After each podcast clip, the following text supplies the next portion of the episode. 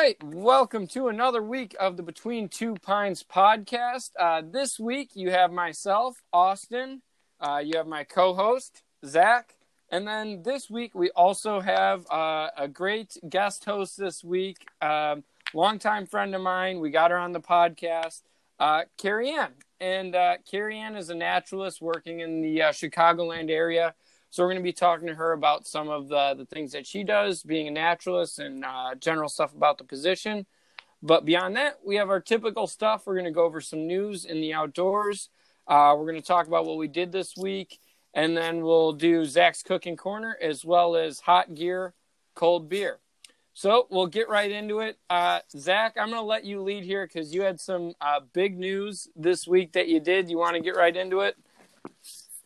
Yeah, sure. Um, well, I've been dating Tracy for some time, and we figured it was time to get a move on to some stuff in terms of uh, life life altering things along that line. So we went out and wanted to go mushroom hunting one morning, and uh, while she was getting her her snake boots on, I hopped around the car and got down on a knee and proposed to her, and she said yes, and uh, kind of took her off guard. But it was in this big giant uh, spring and uh, Park Service area around here. It's a big giant blue spring that kind of boils out of a rock wall, and just uh, one of our favorite spots around here. And I figured that'd be a good, as good of a place as any to ask. And the only downside is we didn't find any mushrooms. that is that, that is rough. That's rough. Well, you know, you can't count it as a total loss that day. I mean, you got you got a fiance, but you didn't get a mushroom. That's the that's the, the downfalls of mushroom picking sometimes. Yeah, but, but no, I'm we're both real excited, and uh, we can't wait to get uh, get closer to whenever whenever we're gonna get married. Yeah, no, that's awesome. I'm super happy for you guys. And uh, what what what better way to do it, especially for you two? Uh, those that don't know Tracy and Zach, they're both obviously Zach is quite the outdoorsman, but Tracy is quite the outdoors woman as well. So what what a what a better way to do it than uh, you know to do it in the outdoors while while about to mushroom pick. Um, but yeah, I saw some of the other stuff you did. Obviously, that's a big one. But you you said you had some other stuff going on this week. Yeah, I took advantage of some of the free fishing Missouri's offering still right now and just catching a few largemouth here and there from offshore. Water's getting a little warmer. It was 85 today here. Um, oh, Jesus. Wow. It's 85 today, and then tomorrow night's like a low of 33. So, all right. Yeah, well, yeah, that's. I wish. I wish that was what was going on here. Yeah, but we're also in a tornado warning right now, so if I just don't respond, then oh no, just keep going without me, and I uh, just got swept away. That's good. Uh, and I saw you too. You, you said you saw an elk. Yeah, we went to a different part of the National Park Service area that kind of borders uh, the current river down here, and we were looking off into some fields, and we just saw not 20 yards from the truck, a cow and two calves just hanging out in this Whoa, open cool. This, this, open that, meadow and stuff red the red buds are blooming, the dogwoods are starting to pop and it was just red, yellow, white, pink, green, everything's just blooming and it's, it was just per- picture perfect. That's awesome, man. Yeah, that's super cool. Yeah, I, it always trips me up because I forget that there's elk like in that area. You forget that they're like the range of elk. I always picture them out west, but then I forget there's elk in Wisconsin. There's elk in Minnesota. There's elk in Missouri. That's it. You know, it's insane. Yeah, and all of these, all these elk on the eastern side of the country all came from Kentucky. Kentucky has like twelve to fifteen thousand elk in the state. Ooh, wow! Damn, yeah, that's impressive. I didn't even realize that. Well, that's cool. Any get anything else done? Yeah, it's. I mean, you, you had quite the week. Jeez right. Louise, I'm over here like. but but uh, anything else no, just uh, just working. I don't know. Kind of just still thankful to be working and still just plugging away. Yeah, that's good. Yeah, exactly. You got to be thankful that you still got a job. Exactly. And then uh, Carrie Ann, how about you? Did you uh, do anything fun and exciting this week in the outdoors? Um, nothing too exciting. Like took a couple walks, tried to take some pictures, but mostly working from home. I know that's got to be a, a, an absolute nightmare. But then again, you you guys are kind of in the the uh, that area. Said the Chicago. Yeah, we're like close of, to it. So yeah, yeah. high high yeah. Uh, incidence of COVID right, right. now. So right, working yeah, from home just then... kind of seemed like. And I'm sure it sounds great, but then the first week goes by, and then you say, "Oh, well, exactly." Sucks. The first week, you're like, "This is awesome," and then now that it's like week three, maybe it's week four. I don't even know what day it is. You know, you're like, this is terrible, mm. and I have to stare at this computer, and yeah. Well, especially for jobs that you work oh, outside, oh, yeah, that's got to be even. You for know, sure. you think work from home sounds good, but it just, oh god, like I could, yeah, right. that that's got to be an absolute nightmare. It'd be totally different then, if I didn't have to work and it was just like just being home, right? And I yeah, can vacation. do whatever I want, but I'm tied to having to be productive for my job. So, well, and then on that topic, you know, uh, in the Chicagoland area, and I know we were talking about it before we started recording here. Um, how crazy is it getting down in the Chicagoland area, out in the forest, uh, forest areas or the public lands? Um, the the past few days that we've had these like yeah, I think yesterday it was like 79. It was almost 80 degrees here, and today it was in the 70s. That these last like four days have been really prime time. Like everyone's restless, everyone wants to get out. So the preserves have been really busy. Um, like all the, a lot of the parks are closed. So like city parks and then like just even like municipal parks are closed. But the places that are open are so swamped. So swamped. Yeah. And I'm, and yeah, and I know you're saying it before, but yeah, I, and I can only imagine the people, they're getting cabin fever. Yeah and then they just come out and then they're starting to act a fool yeah, once they get in the for sure. you know get out and about into the right. woods. So. And my like my opinion is no one's acting normal during this time. So like get that you know oh, getting yeah. them outside and then no. everyone's just like unleashing. You're it's just like it's like it's the West over here. You know, the Wild West in Chicago. Yeah, I can yeah, exactly. No, I can imagine. Yeah, that does not sound like the most uh the most no, fun I don't even want to situation go. to be in. You know, I don't even want to go. That's where I work, and I don't even want to go to these places that like I work because I know it's going to be busy, not because I don't like it. Oh, yeah. just because there's going to be too many people. Oh yeah, Yeah. for sure, for sure. Yeah, and I feel bad as uh, you know, uh, having worked there with you before in some of these places. God, I feel bad for the staff that is Yeah. having to work out in the field. Oh god. Yeah. Oh gosh, Yeah. yeah, terrible. But but big ups to the people that are doing Yeah, it. Hey, someone's got to do it, and uh, rather them than me. So, um, I will tell them you But- said that. uh, please don't. I still like all of them. I still have a good rapport. I'm kidding. um, but uh, yeah, no. This week, um, well, did you have anything else, No. Carrie Ann? I mean, you got My outside a life's little not bit that here and there, exciting but this time. oh, That's okay. yeah, What about you? on. Um, nothing. Uh, which, by the way, Carrie Ann as a guest host, great segue. that was excellent. Thank you. Yeah, absolutely. 10 out of 10. Um, no, I, I didn't do a whole heck of a lot. I've been working on this boat motor uh, that I've got, and it's being a real son of a gun. But we'll see. Hopefully, I can get it running. Um, I went out fishing. I actually just came back. Literally, I parked the boat, like ran inside, put my phone on the charger real quick so we can uh, record on time today.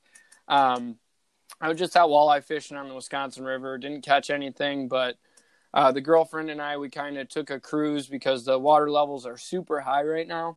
So we're able to get into some backwaters that's typically pretty tough to get into, but right now it's like, you know, it's a few feet deep, so it's totally fine. Um, but we got out, we went on some islands and mushroom hunted a little bit, didn't find anything. I think it's still pretty early for morels right now, at least in Wisconsin. I think it's Um, early here too. yeah. I don't think. Yeah, pretty much anywhere in like the Yeah. Midwest, I think it's going to be pretty early. But we figured why not, and we found some good areas where I think there's going to be mushrooms come May June.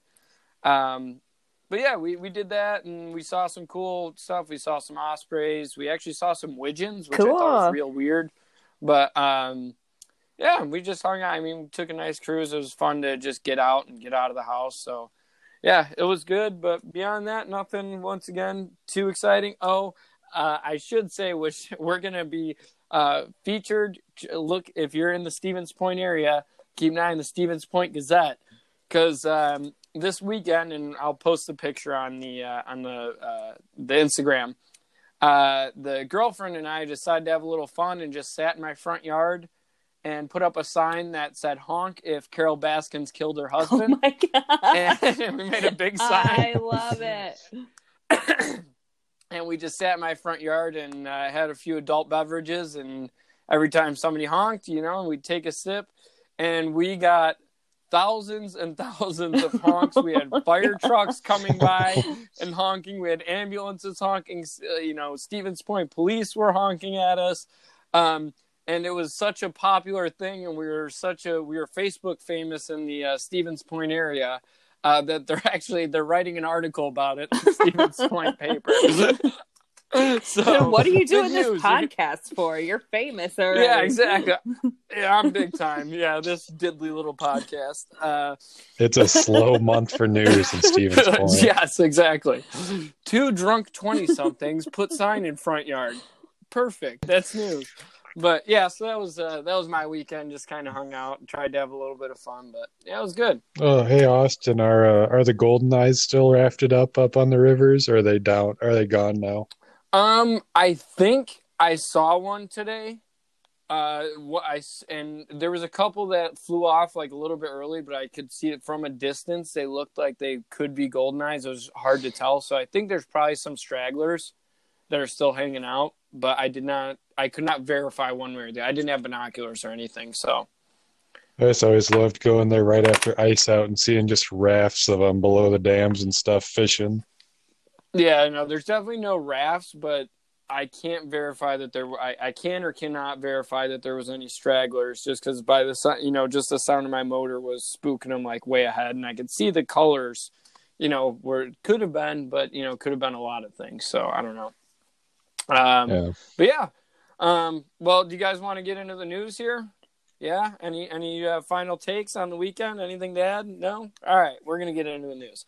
Well, I Um, got my uh, I got a I got a Colorado preference point like the last couple hours that they were open, so Oh, nice. that was pretty nice. good. Yeah. I got a I got a reminder, and I just went in and just typing at Mach 10 and trying to get everything in Mhm. line, and then I I got it under the wire. So Well, good. Yeah, no, that'll be sweet. Yeah, and for those that don't- don't know, Zach and I are kind of got something in the works to do a, a western hunt at some point, either this year or next. So we're gonna try and squeeze that in. But you know, with the wedding plans, hey, let's you could do your honeymoon with me hunting out west. There you go. Um, okay, so um, for news articles here, um, the first one I figure we'll cover it because uh, Tiger King is big in the news. COVID nineteen big in the news. Uh, so a tiger at the Bronx Zoo uh, tested positive for COVID nineteen, um, which I thought was pretty interesting. Just that it's a obviously, if you've been keeping up with the news, it's been purported that it is uh, COVID nineteen is likely a zoonotic disease to begin with. So I figured it is kind of interesting. If you've listened to our previous podcast, we talked to uh, Bridget Walker about some zoonotic diseases. And this is one of those things where it is interesting. I'm willing to bet that this was it, was probably uh, the tiger got it from a person is what it's it's saying at least in the article is that it could have been from a infected zookeeper that uh, that got it. So that's crazy. What do you guys think about this?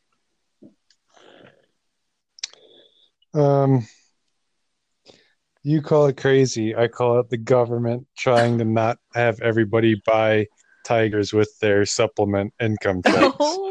Oh, There, enter a hot take, Zach. Hot wow. You're right. You That is- have to be right. It's all a conspiracy. It's Joe Exotic's got everyone tripping now. It That- is. Now that they found out that tigers are two grand, they're, they're taking that Trump check and getting a puma. It's gonna be wild. I want like so I want to know did like when these this tiger started acting weird, like something was wrong with it. Were they immediately like we need to get a COVID test? when like humans are having a hard time getting it or Well- was it like like da- like they eliminated a lot of other things and then they were like well we should probably test it for covid-19 you know Well, that was my take from this. That was totally my take. I'm like, there's people struggling out here, dying in the streets, trying to get COVID tests, and they're people here- can't get a covid test but this tiger can Yeah, they're over here testing Yeah. tigers, probably armadillos, who knows what, and there's people Right. waiting in lines for tests. So it's like, what the heck is going on here? That's Right. what I thought too. right um, Yeah, it's crazy. And in the article, it did mention that um, some dogs in Hong Kong and a cat in Belgium. Yeah we got the whole world's animals are getting infected. But yeah, I don't know. I thought it was I thought it was wild, and I know talking after talking to Bridget in a previous podcast, um, you know, she she did mention some of the measures that they put in place to prevent this, and look, here's what happened. So right Bronx Zoo, you know, get your act together on on doing your uh, environmental protocols on uh, spreading zoonotic diseases because y'all are are tripping. but uh, yeah, um, I, I, I find it interesting too, maybe to know if or how contagious it is. Then, if a zookeeper comes into contact with it, can it transfer as easily to back to a human? Then, yeah, oh yeah yeah, true. Because yeah, what if rats start getting it or mice? You're or- right. yeah, who knows? We're Yeah. gonna have a plague on our hands. You didn't you didn't hear that from us. We're not we're not we're, we're not fear mongering here. It's okay. Um, but uh, yeah, so on the brighter side of the COVID 19 uh, uh, tale here uh, is, and I don't know if you guys saw this video, I know it's making its rounds on Facebook and Instagram, is around the world, we're getting a lot of, um, with, with people being gone and with less pollution and no cars and all this different stuff, a lot of animals are going back to places that they once, you know, roamed and now they're going back. And, uh, a bunch of goats overtook a city in Wales. I thought this was awesome because they're really cool looking goats, they are and uh, they're they're they're Kashmiri goats, and approximately 122 Kashmiri goats uh, just overtook Lalundu. Uh, yes, that's the name of the town, Lalundino. Uh, the 122 goats just came to the city and started roaming around. Carrie Ann, are you getting that in your neighborhood in Chicago? Or are you just Mm. getting uh, droves of raccoons that are not yet i'm waiting for the goats to come back but No, they haven't they haven't made it yet No, it's just uh, it's just rabies filled it's raccoons. just squirrels it's just a lot of squirrels Well, that's good. Zach, how about you? You getting uh, droving? Uh, I don't even know what's out in Missouri. What's a typical animal out there? I don't know. You getting anything fun, and exciting out by you? uh, no. Some some feral pigs are showing up where they shouldn't be, but that's pretty normal. Yeah, seems seems about standard. But that that's uh, you know that's uh, there. There's people in place to take care of those, so that that's probably not a big deal.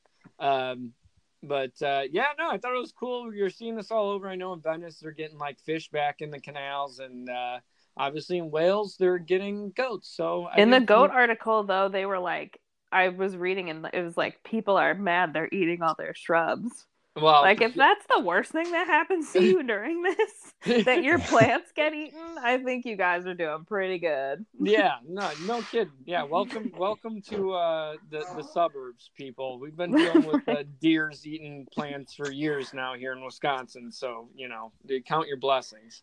Uh, yeah, no, so yeah, and then um, what do we got next here, Zach? You want to lead us into this article?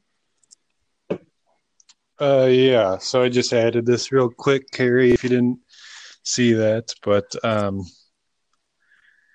the state of Wyoming collars a bunch of uh, mountain lions and whatnot for just GPS uh, data and things along that line, and they even do like diet stuff. So if they know based on GPS locations if it made a kill, um, then they'll go investigate the kill and things like that. So that's kind of the reasons why they put collars on them.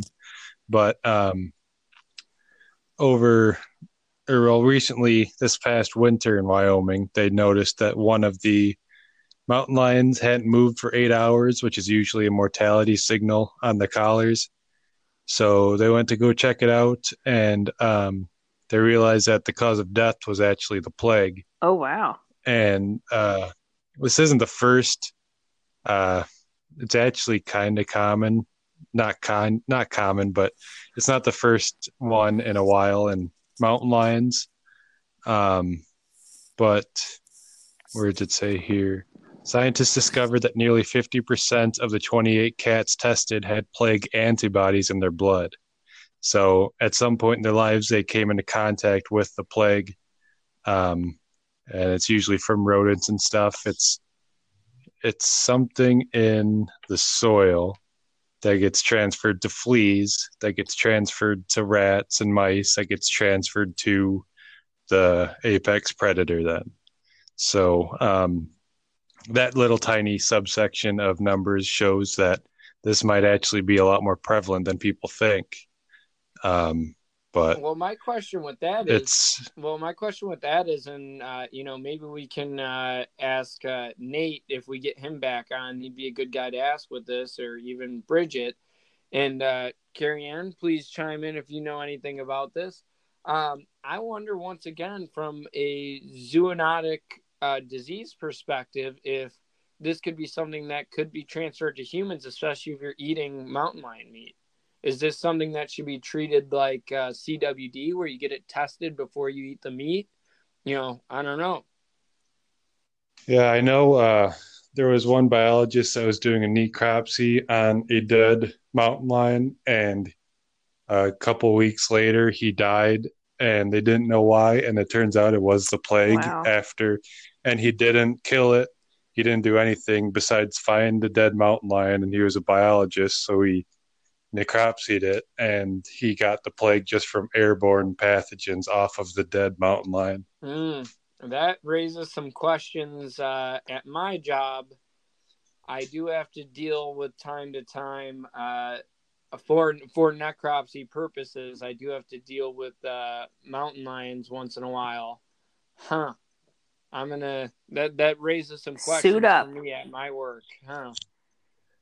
Huh. That- Yeah. yeah, that's interesting. I don't know. It's kind of. I think it's kind of just like getting hantavirus from mice. I mean, it's it's not gonna happen, but the the likely or the chance is always there. But Yeah, huh? That's weird. Yeah, that is that's kind of scary, man. The world we live in now. I'm now I'm just I'm gonna become a germaphobe. I'm the most not germaphobe. Now I'm gonna be a germaphobe. This is terrible.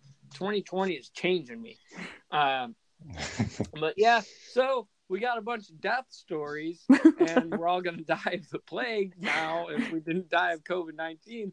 So if you need something else to die from, here's another story. A turkey can hit your vehicle at 70 miles per hour and blow through your windshield.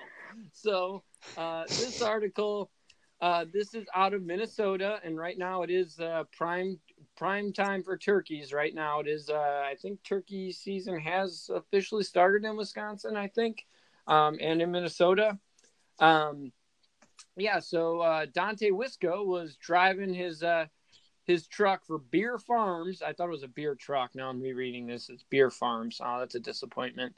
Um, but uh, yeah, so he was driving along, and then a 35 pound turkey, good lord, blasted through his windshield, nearly killed him. And when the police arrived on scene, uh, they had to let the turkey go, so it ran off into the woods. Turkey was totally fine. It just blew through his windshield, a 35 pounder. Man, I love off into the woods. turkeys so much. Well, not with. Well, first off, uh, uh, Carrie Ann, and I know you are the resident uh, avian expert here. Is a 35 pound turkey? That's a big turkey. Am I wrong? That's a big turkey. Zach. that would be that would be a new world record turkey if somebody shot it while hunting. Would really? I mean, think about Yeah. turkeys in the store. Well, you probably don't shop for turkeys, but like if you ever go to buy a turkey in the store, like a 20 pound turkey is huge. Yeah. Well, and he and once again, this is an estimation. and a Right. truck driver, so I don't Right. know how accurate. You know, I don't, I don't consider he's probably not an ornithologist, but we'll give him the benefit of the doubt here. And he was quoted as saying it wasn't a normal size so at least, at least Clearly. I do have to say the the title of this article, or at least like that the link that you sent me, Turkey missile hits semi truck. I was expecting a legitimate missile from Turkey hitting a semi truck, and I was like, From the I country. was like, this is a weird article he wants to talk about. and then when I read it, I was like, oh, it's a bird. Yeah, like I thought no. it was from the country, Turkey. Uh, well, no, yeah, no, it wasn't. Uh, it wasn't uh, the country of Turkey. This was an actual turkey. It was the size of a small missile. That did. True. Although I have, I do have to also say that, like when, because people ask me so many bird questions and they want to describe birds to me that they've seen all the time, people's size perspectives are hilarious. Like it was the size of a hawk, and it's like a robin, you know. like so, I don't trust anybody's size comparisons when it co- like when it comes to birds because No, you know, just people don't get it. Well, it's the same thing. Yeah, I mean, you get that. At, you know, if if anyone out there listening works in the natural resources field and deals with people, uh, with any identification, it is uh, Right. it is I always saw a cougar and it was a cat. It's the biggest deer Like- I've ever seen in my Right, entire life, and it's right. like a button buck, and you're like, oh, it's like a 98 pound doe. Like, um, no. right. Um, but yeah, so uh, keep keep your head on a swivel out there is what I'll say. Is Watch out for them turkeys. watch out for them turkeys, and uh, Oh, and uh, NW NWTF uh, world record Eastern Turkey, thirty-seven pounds six ounces. so It could have been 35 pounds. What have been darn darn close, but yeah. So that's uh, wow. So yeah, just keep your head on a swivel. It's turkey season. They're out there. So yeah, don't. I'm gonna get uh, a Like, You're you're just like armadillos. Armadillos jump when they're afraid right before they get hit by cars. So apparently turkeys do the same thing. I'm instead of getting the uh, if you're from the Midwest, I'm sure uh, you have a relative or you may have on your own car deer whistles. I'm just gonna get. Uh, I'm gonna make a mount for a uh, a mouth call for a turkey. yeah, and put it so the wind hits it, and then it'll just hopefully scare them away. Um, but yeah, so uh, I think that covers the news. Did you guys have anything you guys wanted to add? I don't think so. All right. Well, Nope. uh, we'll get right into this here. Um, Carrie Ann, we wanted to talk to you, and we've kind of all of our interviews have been uh, pertaining to people's jobs in the natural resources and just what you do on the on an, on a daily basis. So, uh, little uh, well here, Carrie Ann, I'll let you lead in. Carrie Ann, what do you do? What is your job title? and uh, kind of what is the range that you work in and yeah you want to give us some general background on your position Sure. So, um, uh, like Austin said, I'm a naturalist for a um, local conservation agency in the Chicagoland area. Basically, my job it's kind of a mix of things, is what I like to tell people. My main responsibility is like an um, environmental educator, so I do a lot of teaching, a lot of programming, um, kids to adults, kind of all over the place. But then at the same time, we do get to do some cool stuff like restoration or um, help our ecologists do some of the science research that they're doing. So it's it's kind of a mix um, of a lot of different things. And can you explain and this is a, a good distinction for people that are maybe looking to get into the environmental ed side of things or just working with people can you kind of explain the difference between a park ranger and a naturalist Sure. Um, I mean, I think to the general public, a lot of times it's the same. Um, and there is some confusion because of um, like National Park Service rangers, I think, do do interpreting and they can do some teaching and programming and things like that. So I think when people just think of like a ranger, they just kind of think of anybody who works in an outdoor environment like a national park. anyone Um, who wears khaki right. just the part Right. Or anyone that wears like khaki green or brown. Like you're, you know, like that's you're you're a ranger. But um for our my position, it's a little bit different because we are kind of doing more of the teaching aspect of it and coming up with programming and um, educating the public versus um, maybe like enforcing some of the rules or maintaining trails or um, maintaining some of the facilities. So it's a little bit different in that way. Okay, yeah, and So to get a position like this, what is a typical background or education that uh, someone has? So if you were recommending, if I was a high school senior or maybe someone just in their first couple of years of college and I wanted to get into this, what would your recommendation be for majors or just kind of a general path to get into a position like this? Yeah, I think that any sort of like outdoor field is a is a good start. I don't think you need to like pigeonhole yourself into something like you have to have a biology degree, you have to have a natural resources degree, you have to have this or that. Anything that kind of has to do with like outdoors, natural resources. My background, I have a um, degree, a bachelor's degree in zoology and a master's degree in biology, like with an emphasis in ornithology. So I am a bird nerd on paper, but in my position, I teach or like inform people about all kinds of things.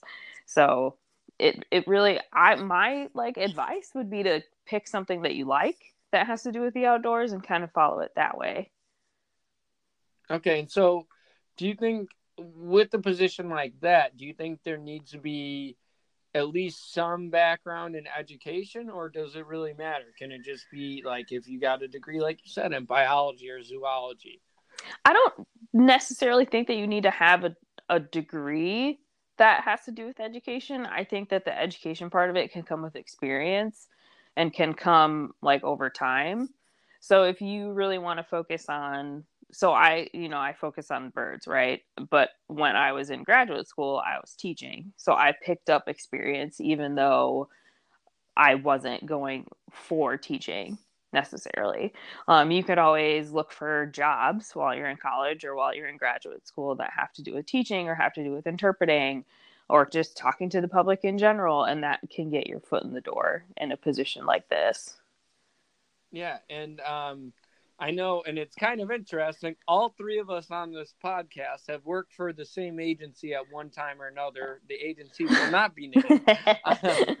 but, um, you know, is there, and this is one thing I tell a lot of the students that I work with in my position, is it's not one, it's not about what you know, it's about who you know. And two, it's all about getting that work experience. Do you think in your position and in your agency is that a big thing that you look for in in hiring people? Um, do you look at their past experience, you know, uh, in maybe having a position as a you know volunteering bird banding or volunteering with the local you know park district or whatever it may be. Yeah and it doesn't even have to be um you know volunteering experience necessarily. The thing some of the things that i look for are is experience helps for sure but everybody has to start from somewhere. So if somebody comes to an agency and they don't have a lot of experience it, it's to me that's totally fine because they can learn that they can learn some of those skills while they're they're working for the agency but some of the things that i look for too is just like people that can work independently while doing something. So like a graduate um, research project or even an undergraduate research project or they were volunteering at this place and they came up with this project that they saw through to the end. So, you know, you can gain experience. It doesn't necessarily have to be um, in that exact field or for that exact position that you're looking for. But I think it's it's kind of more like we're looking for like well-rounded people right? And that's like gonna take you a little bit farther. Yeah for sure. Um and i know a lot of this you talked about education and some other things. And on a personal note and maybe this can get people that are maybe interested in this kind of get their their path lined up with what they want so what was it that drew you to uh, to be a naturalist or what made you want to be a naturalist I didn't even know that a naturalist was a job. Like I, I had no idea that this was a thing that could be done. You know, I didn't even I didn't know that much even about like the National Park Service rangers and their interpreters and what they do. I, um, like I said before, was teaching in graduate school, and I was like, oh man, teaching is kind of cool. Like it's kind of fun. You know, you get to like interact with people a lot, and you know, you're like teaching them things and they're learning things and you're kind of seeing those like sparks in their brains like happen you know and or lack thereof right or both thereof. both both um so i thought about getting my teaching degree but i kind of looked into it and for me personally i would have had to stay at um, school another year or so.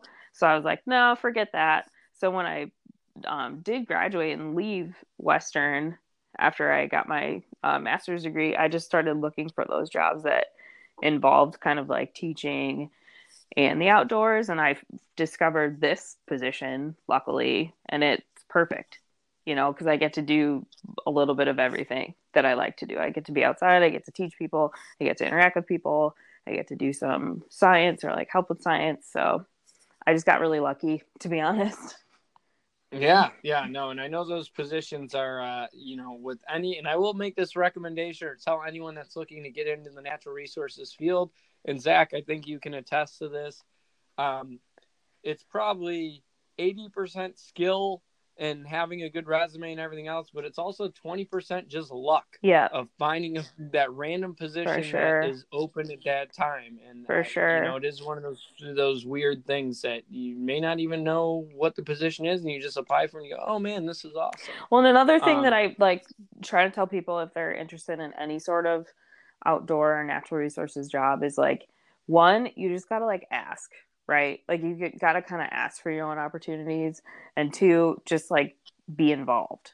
Even if you're just going out one time with so and so biologist to like help them with something just to learn, like just do it. Just get that experience. No, absolutely. Yeah, I totally, I totally agree. And Oh, go ahead, Zach. it get, it comes to a point. It comes to a point too where you make your own luck then, because then you get you start snowballing all of your opportunities, and then you start getting more and more and more opportunities, and then by the time you get a job that you want, you know you're going to get that job or at least have a good shot at it because you built up to yeah, this the point only reason so that much. I have a master's degree in ornithology is because when I was a junior in college, uh, there was an opportunity for me to take an ornitho- ornithology class, and it was full. And I emailed the professor and I said, "Hey, I'd really love to be in this class," and he was like, "Sure, I'll just over enroll it." And I worked with him on undergraduate research. I worked with him for my graduate research. It certainly helped me get this job. So, like, just ask. You know what I mean? Like, you just got to get your foot in the door. Yeah, that that's the biggest. That is the biggest thing. And like I said, a lot of times it's not about what you know; it's about who you know. That one person, you know, you assisted on a program one time as a volunteer, and Yep. they just saw your face and got to know you. Oh, you know, so and so was real nice. You know, you get put to the top of the pile Yep. just because of that. So.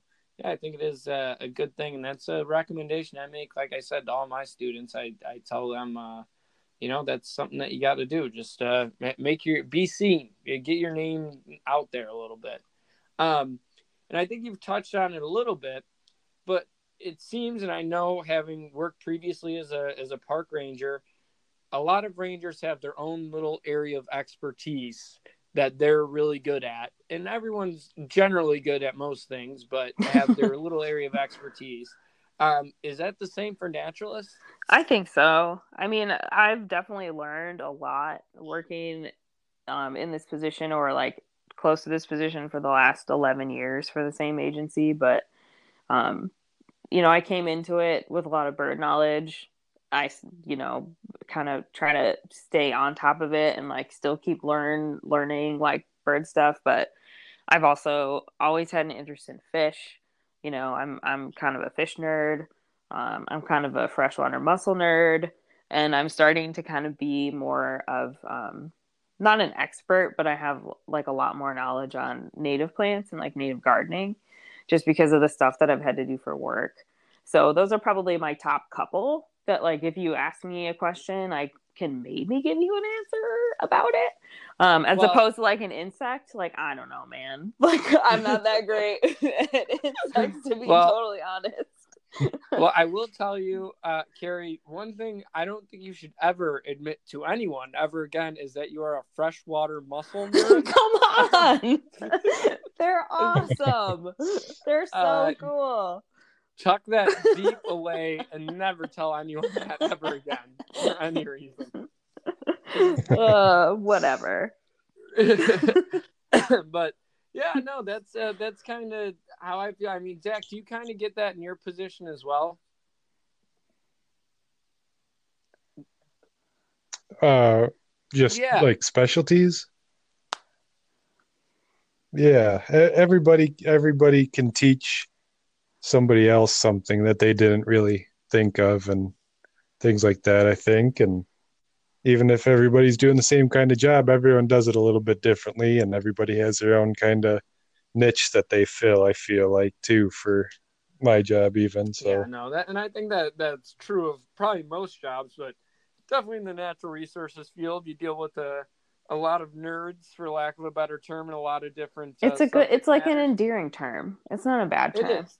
Yeah, Nerds, exactly. yeah. So We're all yeah, nerds. it's just peop- you know? uh, people are passionate about certain Right, aspects of right. the natural resource field, and I know for me, when I you know when I was still out in the field doing stuff, it was um, you know I was I was big on hunting and fishing regulations and teaching about that, and you know that was a big thing that I knew a lot about, and that was uh, something I was able to teach the public. And not every not all of my other rangers knew about that stuff. But you know that's uh that's the beauty of it is you have a that's why you have coworkers. So Right. And I like I think Um, that people in this field too, um, in general, like to learn, right? Like they like to learn more about things that they're interested in. So even during this the stuff that's going on now that and I'm like working at home from a computer, I still am watching at least or listening to like a webinar or like a seminar every day just because I want to learn more and like I want to be engaged. So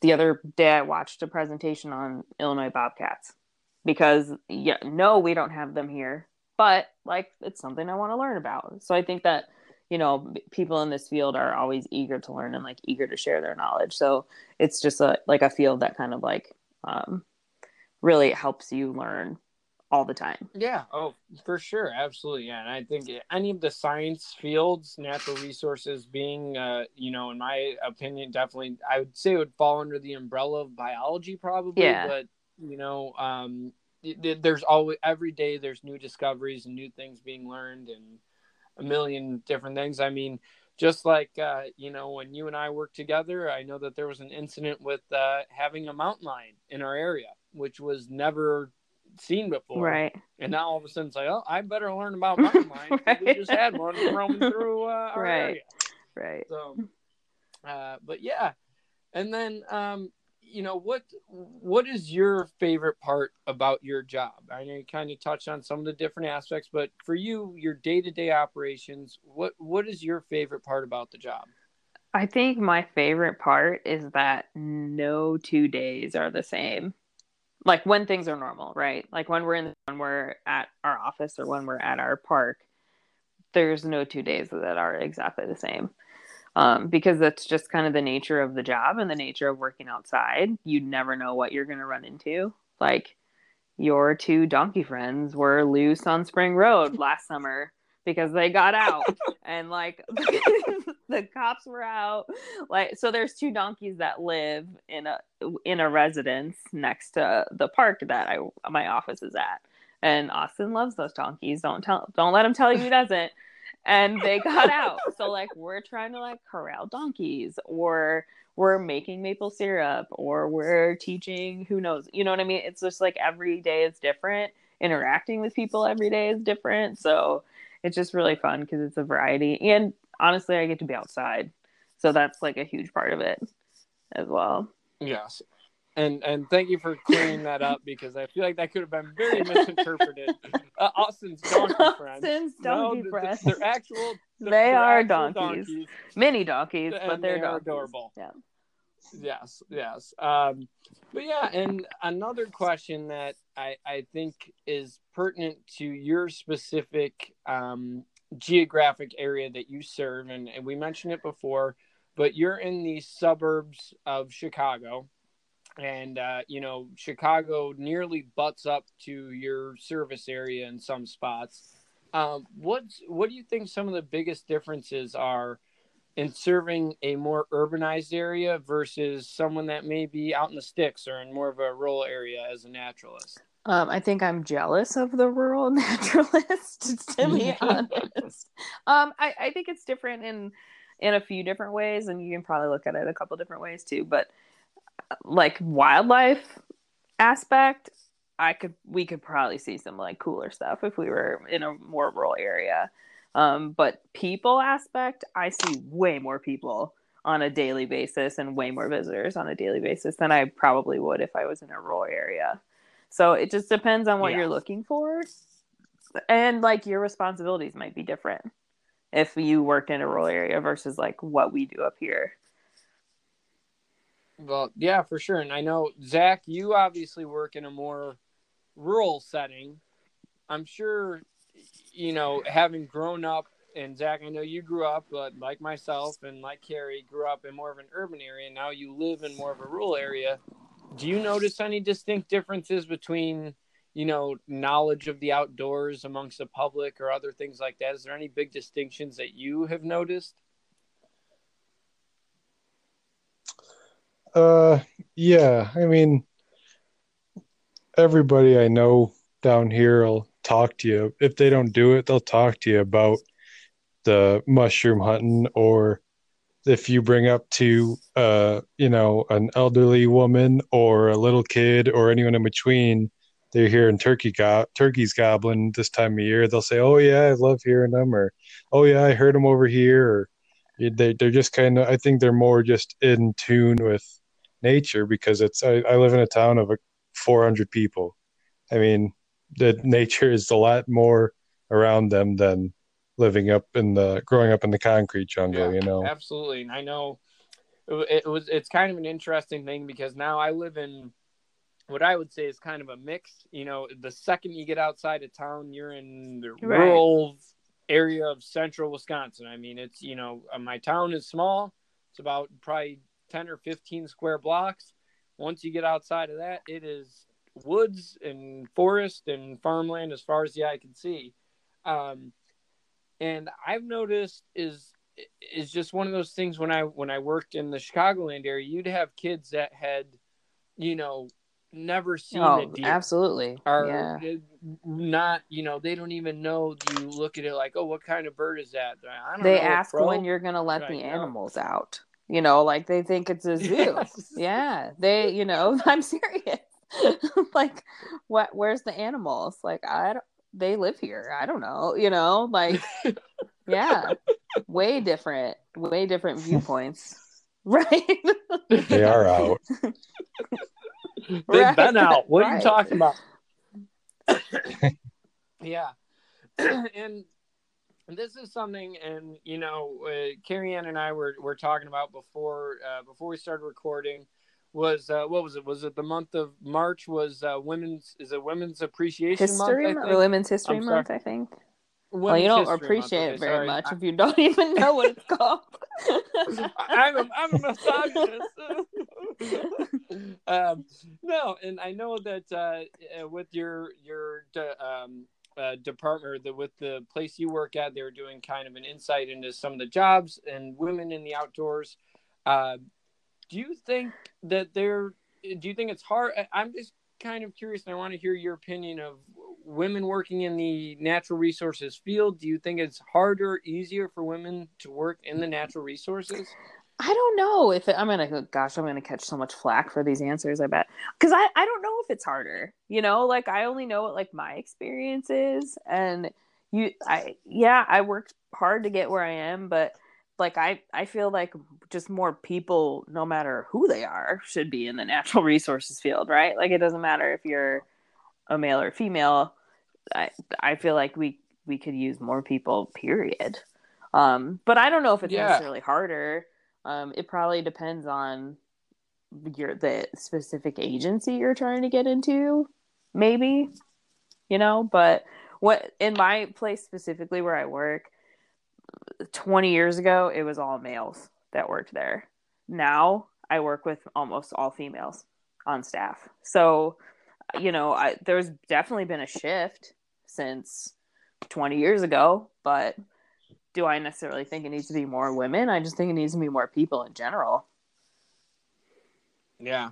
Well, and that's uh that's something that I've always appreciated about working in the natural resources field and maybe it was our agency that we work for, but even currently now I still work in the natural resources field. I truly believe and that's one thing I appreciate about it is I think it is an extremely healthy mix. Yeah. I, Yeah. I really do. I don't think I think you see equal parts. You know, when I was a ranger, we were about well, there was times where we were 50-50, sometimes it shifted Right. one way or the other. But I think um it is large I and I think that's a great thing. And that's one of the great things about the natural resources field.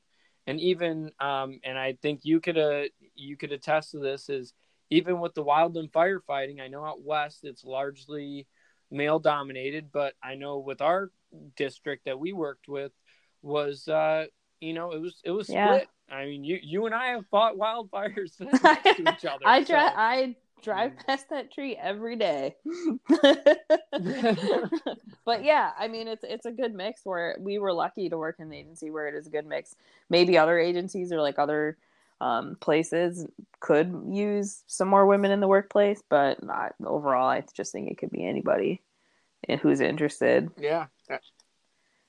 Absolutely. Well, and I um I look at Oh. I look at a job like a naturalist, and I just I feel like that's uh, a more woman dominated job. It seems to me, and I, I correct me if I'm wrong, but most nat most mo, every person I know that's a naturalist seems to be a woman. Yeah, I mean, I I I, I, do, don't know if that's a trend. I do know more or women naturalists than I do male naturalists. I think, and um, so, and I didn't didn't necessarily want to say this out loud because I mean, I I only also know like a very small, um, like number, right? Like I just know who I mostly work with, and there are a lot of women.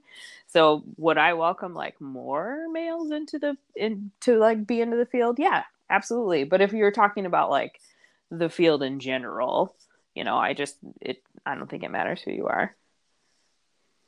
yeah. No, I I yeah, totally agree with you. absolutely. Yeah, I'm with you, and I think that goes for all of the natural resources field. And that, like I said, I, I can't I can't stress it enough. I think it's one of the one of the nat, the great things about the natural resource field is everyone. I think you know I'm all about having more people of all you know races, Yeah. colors, genders, whatever you want to call it, getting everybody in there because I think everyone has a different insight, and I think especially with uh, the natural resources because this is uh, a field that affects everyone and we could all appreciate it and i think that's you know i i'd love to see everyone just more people get into yeah it, and you so, like certainly once you get into college and you get to like specialize a little bit more you get to see all the people that are interested in the same stuff that you are and like you know the like i know a, a gal who's a paleontologist. Like i generally feel like when people first think of paleontologists they think of males because of jurassic park. White a white hair old guy. right. But then i also know a, a gal who's a very successful fisheries biologist and i feel like that's not necessarily what people think of when they think of a fisheries biologist. But as you keep going in your classes and like getting more experience and, and networking like we talked about you get to see that like hey there's a lot of people in this field of all different backgrounds of all different genders who can do cool stuff and like you can do it too yeah for sure no i'm totally with you Yeah. I- Every I- everybody everybody's in everybody's in this field because of the same general reason. I mean, everybody loves their job, so I just feel like every uh, people in this field are just easier to get along with. They're Yeah. easier going, and they're all just in it for all the Right. right reasons. well and that is one thing in the natural resources field i'll tell you and i've said it on this podcast a million times you ain't ever going to be a millionaire being in the natural resources field I Right. hate break the news to everyone. You are not Right. going to be a millionaire, but you will have an excellent job and you will love what you do. And I think uh, of all of the jobs that I've had, the natural resources people, in my opinion, are some of the happiest, nicest, coolest people you'll ever meet. And I think that goes uh, for all the fields of the natural resources. Except, except for, and I will say this on record. uh-oh And my roommate is a soils guy. Soils people are weird. they're the bad I'm nerds sorry. Soil- they're like Oh, the yeah. nerds that we don't want to associate with soils people are weird. You can quote me on that. I'm sorry. Whatever. but uh They're just they're Yeah. the redheaded stepchild of the natural resource field. Hey, that's great Yes, yes, exactly. And I, and you know what? I'm not going to give you bird folks any. Oh any no, man! Bird people either, are. Not, I mean, there's a lot of too. crazy bird people. I don't even want to associate with most of them most of the time, to be honest. So you can say whatever you can say whatever you want about them.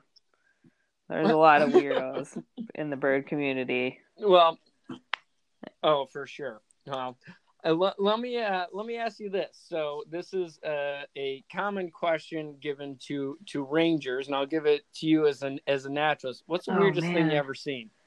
I don't know. I have to think about that. There's a lot of weird stuff that we've seen. I feel like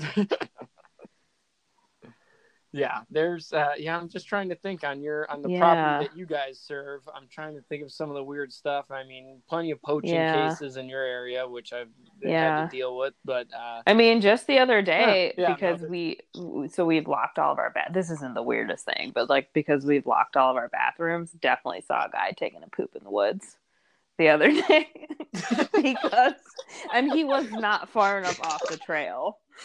so, I mean, that's just the most recent weird thing, I guess, that I've seen. and can we can we all agree as a collective unit here that I don't know what it is, and this is going to be another public disclaimer. I don't know what it is about people going out into the woods or out into natural resource areas. Why does all of the public have to just I poop on know. everything? I don't know. either. I can't figure it out. I They're don't know. expressing their their their uh, constitutional Yeah. freedoms. yeah, everyone just poops on everything. I don't know why. Oh wait, I have a kind of a weird one that happened recently. Um, I was watching our neighbor's dog, who's that giant dog that I sent Austin a picture of, and in a forest reserve, and this girl, this younger girl, kept coming up to us, and she wanted to pet the dog and stuff, but she kept looking in her like hoodie pocket, and I was like, "What is she doing?" And she kept saying like, "No, don't, don't like nudge Snowflake." or like something like that. And finally, I was like, wait, is there a guinea pig in your pocket? And sure enough, this girl had her guinea her guinea pig with her, just hanging out her in her hoodie pocket. And I was like, what? Like I didn't I didn't know what to say. It, I mean that's like a, a kind of a happy, funny, weird story, but it was it was kind of the, one of the most recent ones I could think of too. I'm like, your guinea pig's named Snowflake. just hearing weird noises. Like, you know. got an upset well, stomach? I was like, what if this stomach? guinea pig jumps out of her pocket and this dog tries to eat it? you know, like I didn't, I don't know what was gonna happen. So I just kind of tried to walk away as fast as I could, but she kept following us. Yeah, Ah, that's awesome. That's awesome. Well, I, I think we've covered everything about being a naturalist. Um, you know, just on a on a personal note, you got you got out. I have not. I know. What's up? I know. Come I was on. actually just thinking about it the other day that I should try to get out, but I'd ha- we'd have to find a spot that there's not going to be a lot of people. We closed our we canceled our trout season, so like Mhm. those lakes are closed still. Yeah, and they- didn't they didn't get stocked from I what think they did. read, I think they did. They didn't even trout in there.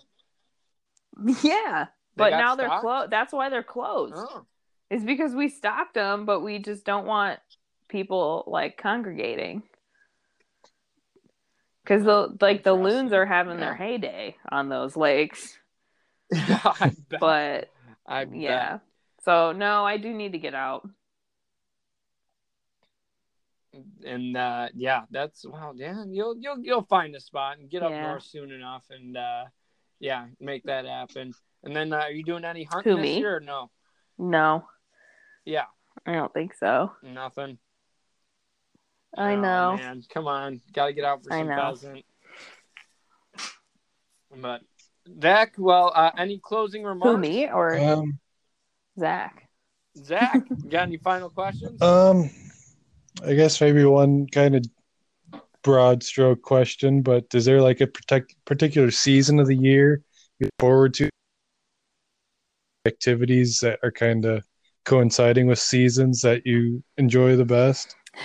I think I feel like they I like look forward to every season for, you know, a different reason, but everyone's so itching to get outside when winter ends and like spring is beginning and you start to see like things starting to grow again and I think everybody just gets like really excited for that. So I definitely like, you know, the beginning of spring, but I'm al- I'm also kind of a fall person.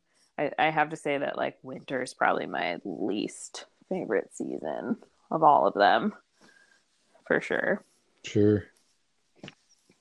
And then I, I actually have another question as well. And this could be a quick plug for you. And I know we, uh, you know, you can't. I, I would, I would. Well, here, let me put it. I'll, I'll just ask the question. Um, if you if you had a um, a favorite program or one that you're most proud of that you've done, There, I don't know. There might be a couple, um, maybe just like two that come to my mind. Um, I do lead bird walks in the for the agency that I work for, and that's been, gosh, for probably like seven years now that I've um, led the walks, and they're they're pretty popular now. We like bounce from different locations around the around the county, so that's always a fun one. I kind of have a following, like I have a groupie, like or like I have groupies, groupies Oh, of yeah, wow. Oh, that follow me around. Oh, okay. Nerds um, and then the other one is we um, I'm part of a uh, the committee that um, leads a, a native plant sale, so that's the other one that I think um, that I'm kind of proud of. I think my fondest memory of Nice, nice. a native plant sale is do you remember me pulling you in a wagon, Austin? I don't, but sounds like. remember we put we put happen. had to put together a bunch of wagons because like people pull their plants around and like you had me wheel Oh you yes, into no, the I tent do recall that. Yes, in a wagon. yes, yeah, yes. You were the prettiest the plant at pretty everyone sale. wanted to buy you and we said he's not for sale. Yeah. but yeah, no, that's uh yeah, no, the native plant sale is always a big one. Yeah, no, those are great programs. Bring, Yeah. bring me back to my days over there. Um but yeah, well, I think that covers anything. Did you, uh, Ann, did you have anything that you wanted to add about being a naturalist or just anything about the natural resources? I mean, I think we hit it all. I think we all express our love of the natural resources and how we want everybody to do it and everybody to understand why it's so awesome. So I think I think we hit it all. Yes, yes. Absolutely. Well, I guess we could bring it into our next segment here. Um, so, Carrie Ann, do you got a well? Here, I'll ask Zach first. Zach, do you have a hot year cold beer for us? Yeah. Um, so for hot gear, I went to Walmart the other day and I was looking at all these fancy turkey hunting vests that come with like the your padded seat flap and stuff. Um, Yeah. but I don't want to pay 75 bucks for a mesh vest with a seat pad sewn to it. So in the outdoor section in the back corner, I found one of those seat pads for like three bucks, and I found a camo vest for like 10.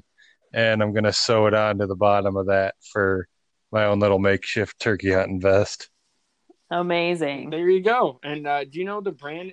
Is it just Ozark, or I know they carry a lot of Ozark, or is it just the Mossy Oak General off-name brand? Yeah, I, I forget exactly what vest it was. It's not right next to me. I think it was Ozark Trail or something. Nice, nice. And then what do you got for uh, cold beer? Cold beer. I'm actually doing a whiskey this week. Uh, Old Camp is the company, and they make a peach pecan Whoa. whiskey, and it is unreal. I actually one of my recipes I'll tell you guys about. I actually incorporated it into that too, and it's sweet, it's smoky, and it's just awesome. Damn, nice.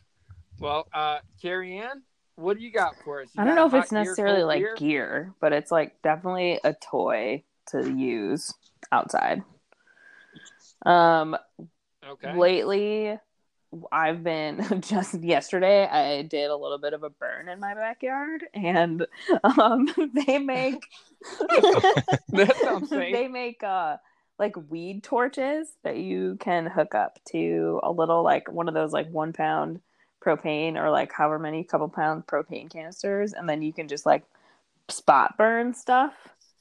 Um, so I use that to like do a little Yeah. bit of a controlled burn in the backyard the other day. That's the exact opposite of a of a toy, Carrie Ann.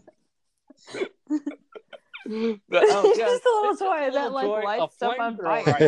It's great. You can use it for so many things. Yeah, For one thing. I, I, gr- You I can- grilled out, I mean, cook a right. steak in You could probably seconds. cook a hot dog in like two seconds. But so so what did you use it for? Were you just taking care of weeds and stuff? Yeah, pretty the, much. Uh, you know the garden area, or would No, I was burn like your burning stuff in the garden that needed to be burned back.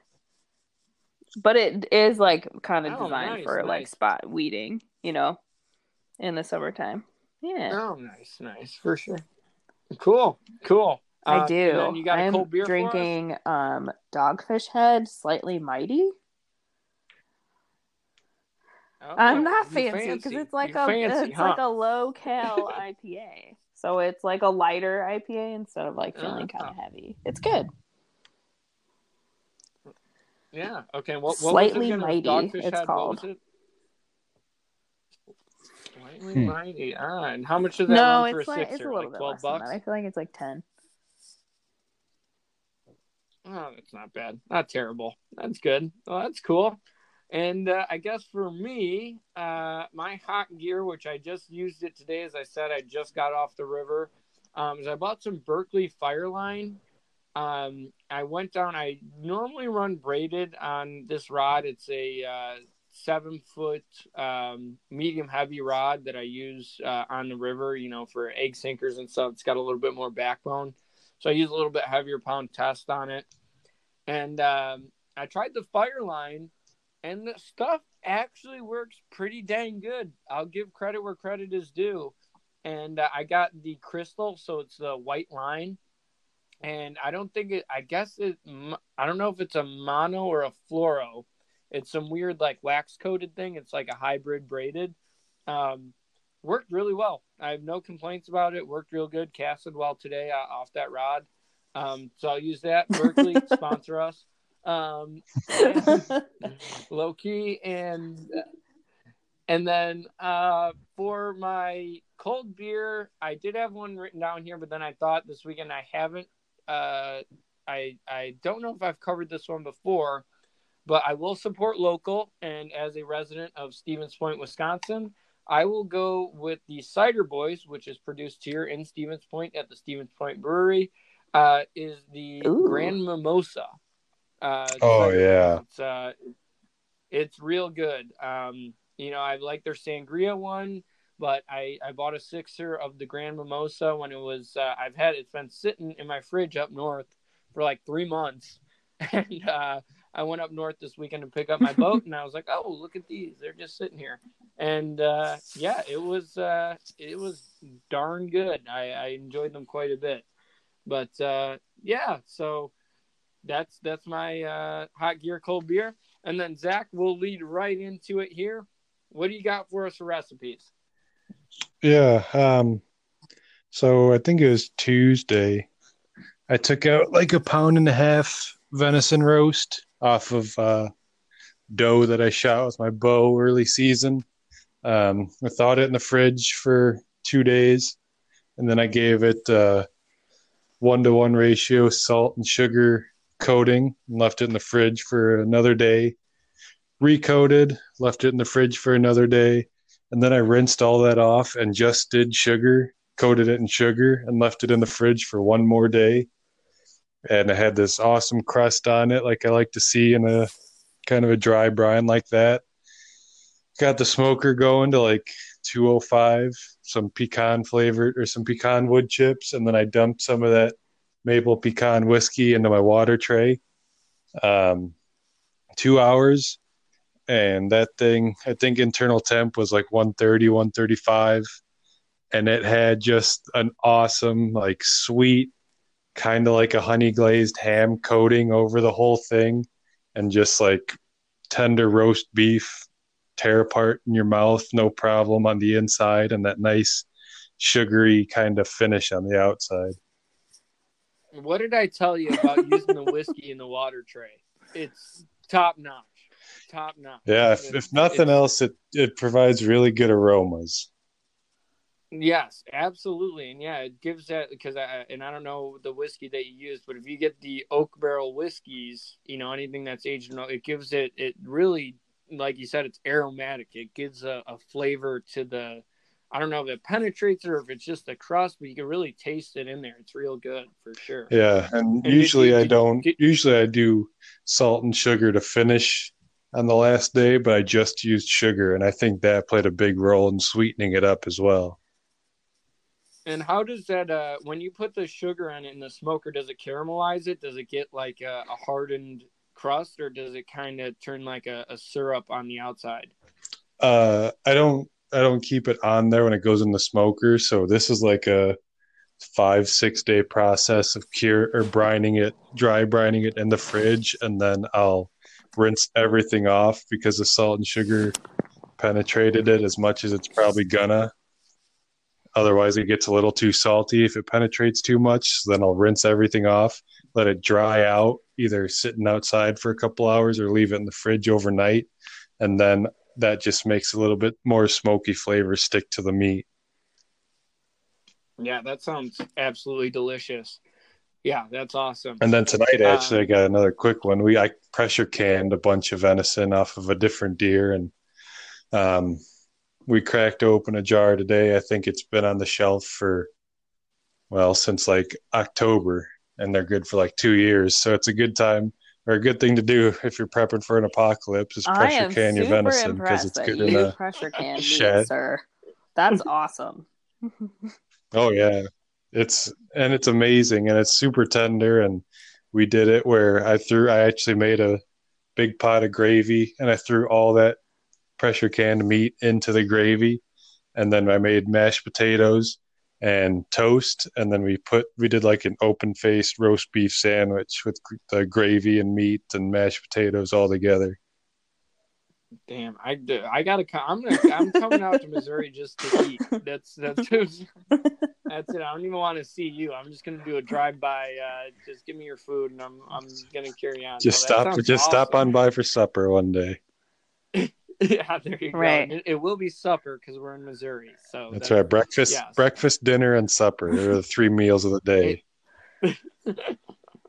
there you go. Well, awesome, guys. I think. Uh, well, here we'll close out. Zach, you got any big plans for the week? Um, no. We just got a new kayak rack for Tracy's car, so I think we're gonna go to some lake and just do a little bit of fishing.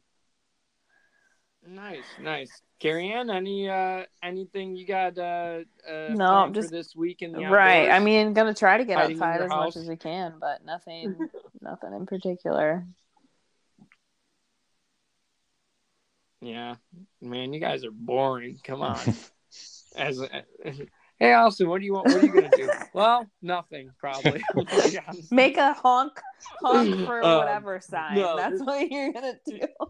Yeah this, this, this yeah, yeah. This this weekend it might be. Uh, I already have a plan. I think this week it might be uh, honk. Uh, oh yeah. Honk to free Joe Exotic. I did you hear um, that he? I so, heard a rumor yeah, that he has coronavirus in jail. Is that true or not true?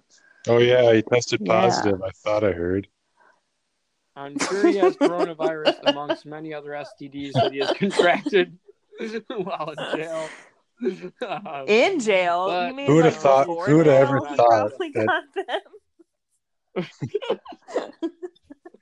You're not wrong. You're not wrong. Who would have ever thought? He got COVID who, from a tiger. Who would ever thought that shooting a gorilla in Ohio in 2012 would lead to where we are today? R.I.P. Harambe. R.I.P. Harambe.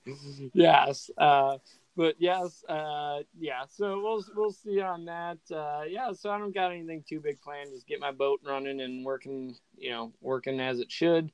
Um, but yeah, so I think that closes it out this week, episode 15 of the Between Two Pines pod. Um, follow us on Instagram. We are at Between Two Pines pod on Instagram.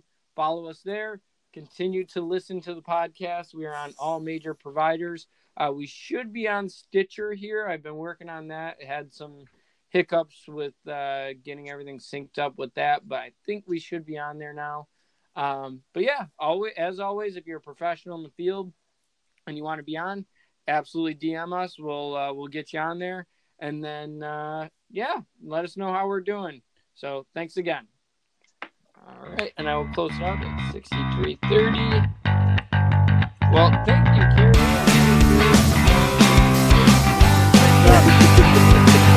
We're idiots, so it works out. Thanks. Thank you very Thanks. much. No, that was